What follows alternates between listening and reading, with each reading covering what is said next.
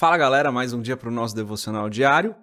Vamos meditar hoje no comecinho do Salmo 10. Eu sou André Maldonado e o AB7 é uma produção do JC Naveia.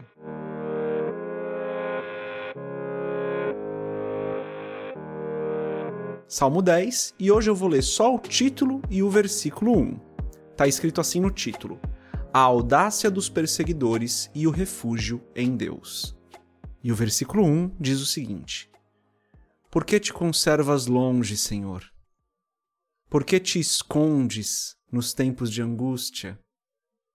Só até aqui, só o versículo 1. Hoje vamos fechar os nossos olhos, curvar nossa cabeça e fazer uma oração. Senhor, Tu és um Deus presente. Tu és o nosso Deus maravilhoso. Tu és o Deus que nos ama, que nos guarda.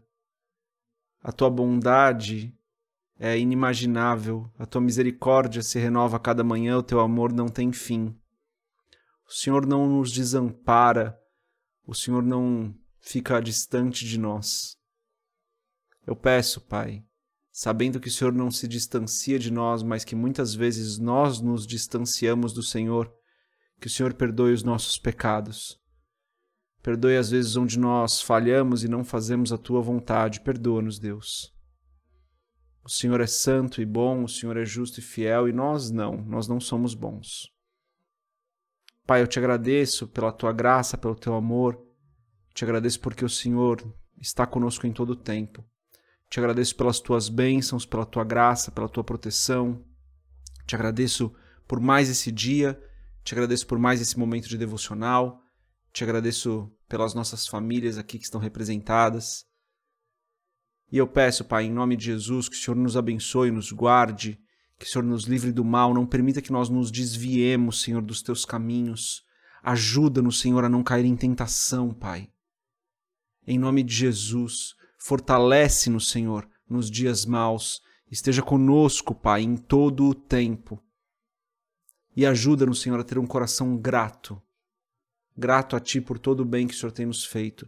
Eu oro por cada pessoa que está aqui nos acompanhando nesse episódio do podcast, por cada família que está representada, que a Tua graça esteja sobre nós, que a Tua bênção esteja sobre nós, que a Tua provisão, tudo aquilo que nós precisamos para hoje esteja sobre nós, e que o Senhor continue nos abençoando, nos guardando, mas principalmente, Senhor, moldando o nosso caráter, moldando a nossa vida para que nós possamos cumprir o propósito que o Senhor tem para nós. Assim eu oro em nome de Jesus. Amém. Bom, galera, a gente precisa dar um contexto aqui, lemos só o verso 1, né? Nem é uma leitura muito recomendada ler só um verso, mas dessa vez acho que dá pra gente fazer isso.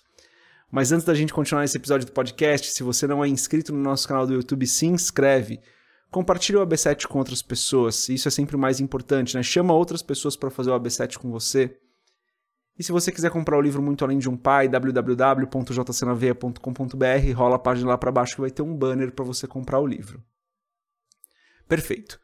Bom, um contexto antes, né, galera? Esse salmo aqui não tem uma autoria clara, né? Não tem um título ou subtítulo falando de quem é o salmo.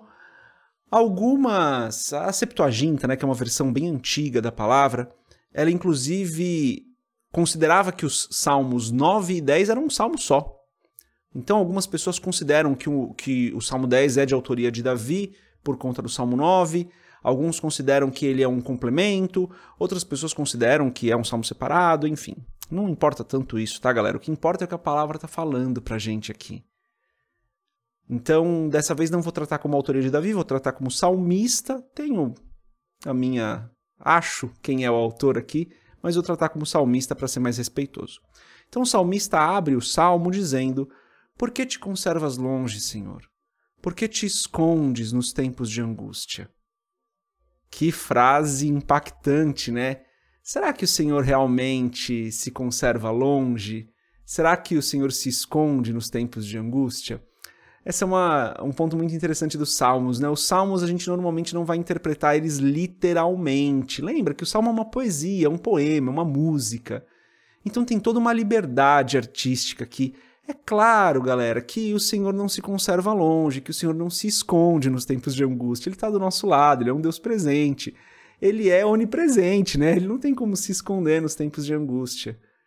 e por nos amar. Ele não vai nos abandonar nos momentos de angústia. Tanto que no mesmo Salmo, quando a gente vai lá para o verso 17, o salmista diz: Senhor, tu ouviste os desejos dos mansos, confortará o seu coração. Os teus ouvidos estarão abertos para eles. O próprio salmista aqui já diz, né, que o Senhor está ali. Então ele começa com essa pergunta e depois ele vai e declara que o Senhor está ali. Esse salmo é dividido basicamente em duas partes, né? Essa primeira parte é uma parte onde o salmista coloca toda a sua dor para fora e depois ele faz uma oração na segunda parte do salmo. Hoje eu li só o verso 1. E o que eu quero falar aqui hoje em relação a esse verso, galera, que precisou de um pouco mais de contexto dessa vez, é que às vezes a gente se sente assim, né? Tá no meio da angústia e fala, meu Deus, cadê o Senhor?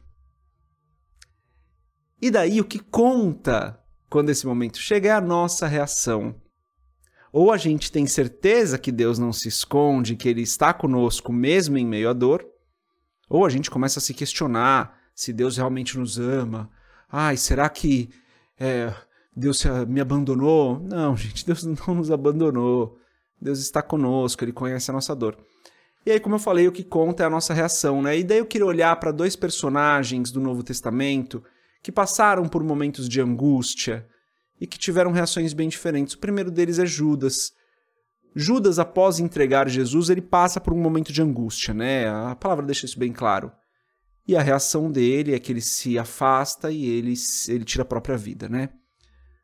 Pedro também passou por um momento de angústia, porque ele tinha, de uma certa forma, traído Jesus, tinha negado Jesus 3 vezes, mas quando ele se reencontra com Jesus, qual é a reação dele?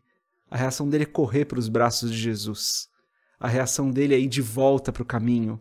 Não que ele tivesse se desviado, né? Mas a reação dele é ir até Jesus.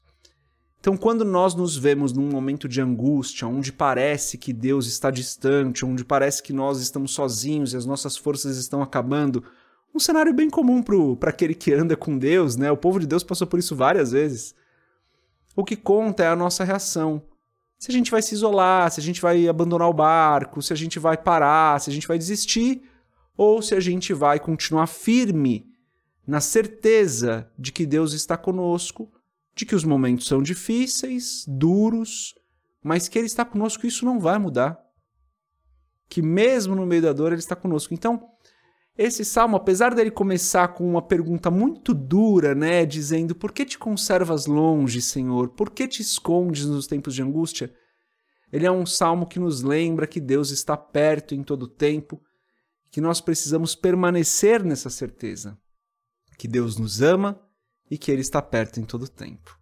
Então, o apelo de hoje é: fique firme nos caminhos do Senhor. Não desista, não se desvie, não tenha dúvidas. Deus está conosco. A vitória pode ainda não ter chegado, mas ela é nossa. Ela é nossa. E vai chegar o dia onde nós vamos poder desfrutar disso, como a gente falou recentemente.